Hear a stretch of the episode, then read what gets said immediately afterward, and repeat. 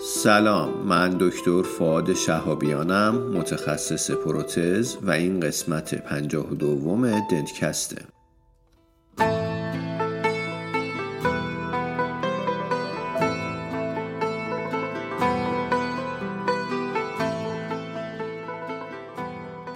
دندکست مجموعی از پادکست هاست که در اون ما سعی میکنیم با همدیگه مقاله بخونیم، یعنی مقالات خوب و جذاب رو انتخاب میکنیم، با همدیگه مرور میکنیم و به اشتراک میذاریم.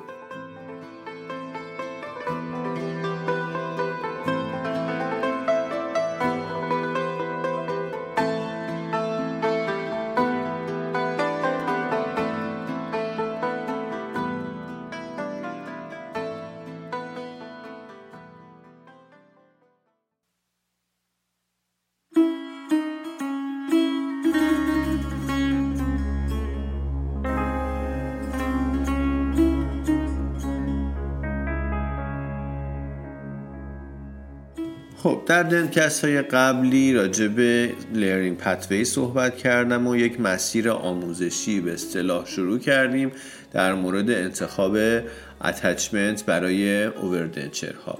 توی این قسمت دندکست سعی میکنیم که این پتوی رو تموم بکنیم موقتاً، این صحبت دیگه راجع به اووردنچر ها اینجا به اتمام برسه و موضوعمون هم راجع به پروتکل های لود کردن اووردنچر های ایمپلنت ساپورته.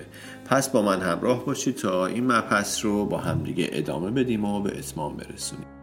رستن از دامت نتوانم، محبوب زیبا، طاقت هجرت ندارم، محبوب زیبا،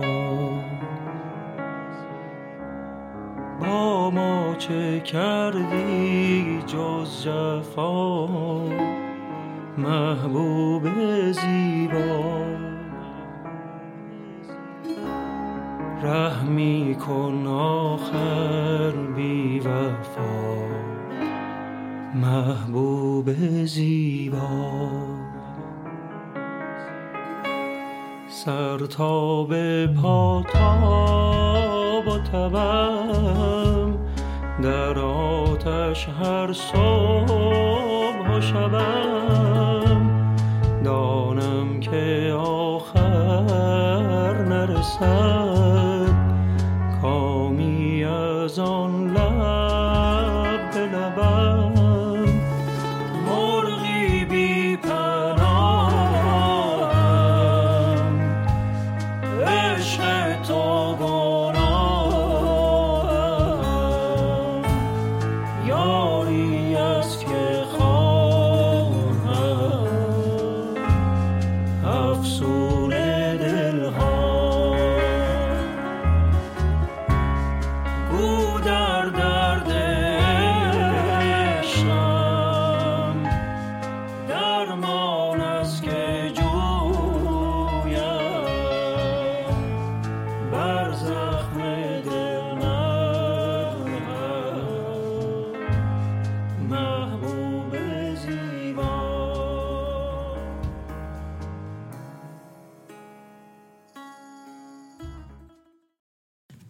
قبل از اینکه وارد بحث پروتکل های لودینگ برای اووردنچر بشم، میخوام یه چند تا واژه رو توضیح بدم که در ادامه زیاد استفاده میکنیم. یکی این واژه‌ای هم که توضیح میدم از منظر ITI و کانسنسوس های ITI و این با میش فرق داره. اگر شما اون فصل مربوط به میش مربوط به پروتکل های لودینگ رو بخونید متوجه میشین که منظورم چیه. از نظر ITI ما وقتی میگیم ایمپلنتمون ایمیدیت لوده که وقتی که جراحی کردیم طی یک هفته یک رستوریشنی بذاریم که این توی اوکلوژن باشه، این میشه ایمیدیت لود. یک حالت دیگه داره به اسم ایمیدیت رستوریشن، یعنی وقتی که شما جراحی کردین در عرض یک هفته یک رستوریشنی میذارین که این تو اوکلوژن نیست. پس یه ایمیدیت لود داریم، یه دونه ایمیدیت رستوریشن، جفتشون هم بازه زمانیش تا یک هفته است. بعد از اون میشه ارلی لود، یعنی از اون یک هفته تا 2 ماه تو بازه یک هفته تا 2 ماه اگر رستوریشن بذاریم ارلی محسوب میشه و بعد از اونم میشه کانونشنال که 2 ماه به بالاست، یعنی 2 ماه ایمپلنتمون بعد از جراحیش بدون نیرو هست و بعد از 2 ماه روش رستوریشن قرار میگیره. پس این واژه ها با این بازه زمانی اینا رو یاد بگیریم که توی توضیح مقاله‌ای که میخوام بگم اون کانسنسوس از اینا استفاده میکنیم و گفتم که اینها با اون چیزی که توی میش هست فرق داره. اینجا بازه زمانی 1 هفته، 2 ماه و بیشتره. چیزی که من میخوام توضیح بدم مربوط به یک مقاله است، یک مقاله متا آنالیز و سیستماتیک ریویو به اسم Loading Protocol for Implant Supported Overdenture. اما خب خود مقاله طولانیه، من چیزی که توضیح میدم کانسنسوس ITI. قبلا راجع به کانسنسوس توضیح دادم که چی هست، که مبناش و رفرنسش همین مقاله است. من این کانسنسوس که تقریبا یک عصاره از این مقاله هست رو توی این پادکست توضیح میدم.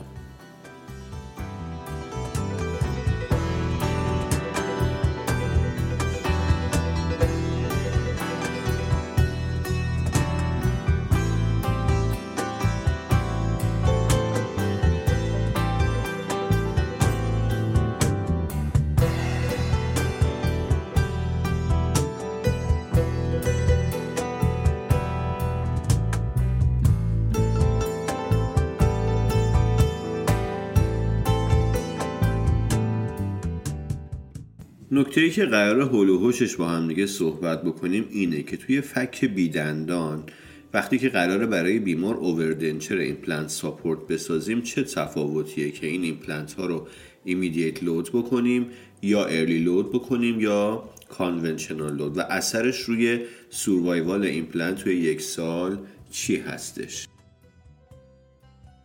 مطالعاتی که اخیراً انجام شده سوروایوال بالایی رو در نظر میگیره برای ایمپلنت هایی که تریدد هستن، میکرو تکسچر دارن و حداقل قطرشون 3 میلی متر و بخوان اینا رو برای اووردنچر استفاده کنیم، حالا چه ایمیدیت لود باشن چه کانونشنال و چه ارلی، یعنی تفاوتی نمیکنه و برای همه اینها سوروایوال خوبی رو قائل شدن. فقط در مورد ایمیدیت لود ایمپلنت های اووردنچری در مگزیلا گفته که شواهد کمتری در دسترس هستش.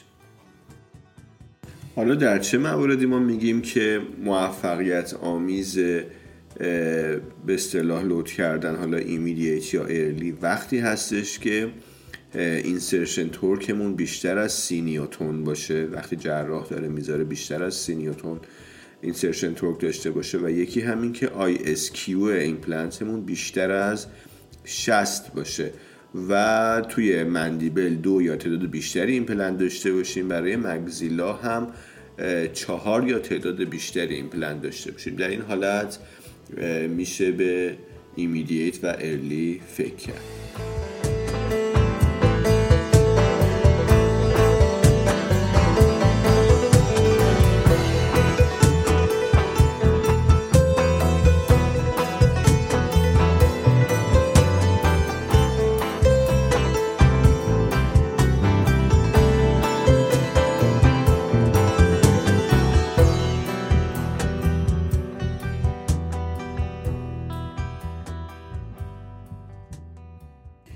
یه پرانتز باز کنم اینجا، یه نکته‌ای رو بگم که حالا توی این مقاله نیست، قبلا توی پادکست‌ها راجع به ISQ صحبت کردم یادمه، ولی برای کسایی که حالا اون پادکست‌های قدیمی رو هنوز نشیدن توضیح بدم.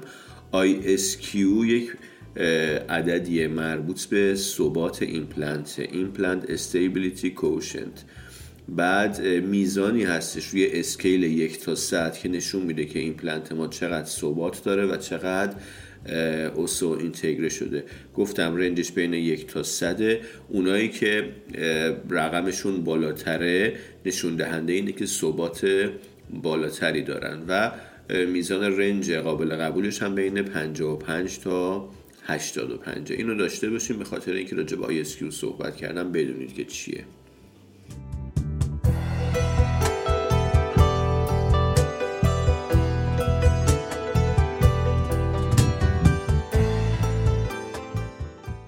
یه نکته خیلی جالبی هم بهش اشاره کرده. ممکنه که تو وهله اول به ذهن ما بیاد که خب حالا که میخوایم ایمیدیت لود کنیم یا ارلی لود بکنیم، اگر ایمپلنت ها رو اسپلینس بکنیم یا اگر از یه اتچمنت خاصی استفاده بکنیم، ممکنه که روی سوروایوال ریتمون اثر بذاره.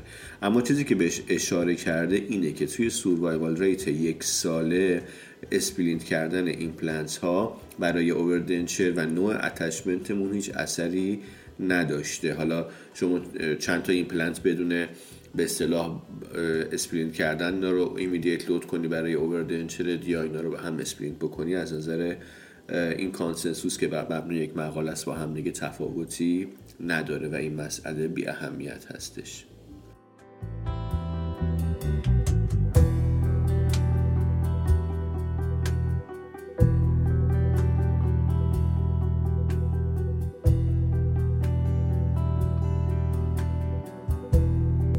خب در مورد گایدلاین های درمانی اول اومده راجع به ارلی لود صحبت کرده. میگه ارلی لود یک درمان مطلوبه توی مواردی که ما یک فک بی‌دندانی داریم و میخوایم با استفاده از ایمپلنت ها دنچرمون رو ساپورت کنیم یا از ایمپلنت ها به اصطلاح گیر بگیریم. و حتی گفته که میشه به شکل روتین ایمپلنت های ارلی لود برای اووردنچر استفاده کرد، البته به شرطی که شرایط خاصی وجود نداشته باشه که این مسئله رو تغییر بده. به شکل نورمال و روتین اگر شرایط خاص نباشه میشه ارلی لود استفاده کرد. در مورد ایمیدیت لود توی درمان اووردنچر ها گفته که خب به نظر درمان قابل پیش بینی، یا حتی مثل ارلی لود نگفته که میشه روتین انجام داد. گفته که توی مطالعاتی که اومدن بررسی کردن یه حداقلایی رو در نظر گرفتن، گفتن که اینسرشن تورکمون باید 30 نیوتن سانتی متر باشه و ISQ بالای 60 باشه تا بتونیم ایمیدیت لود بکنیم.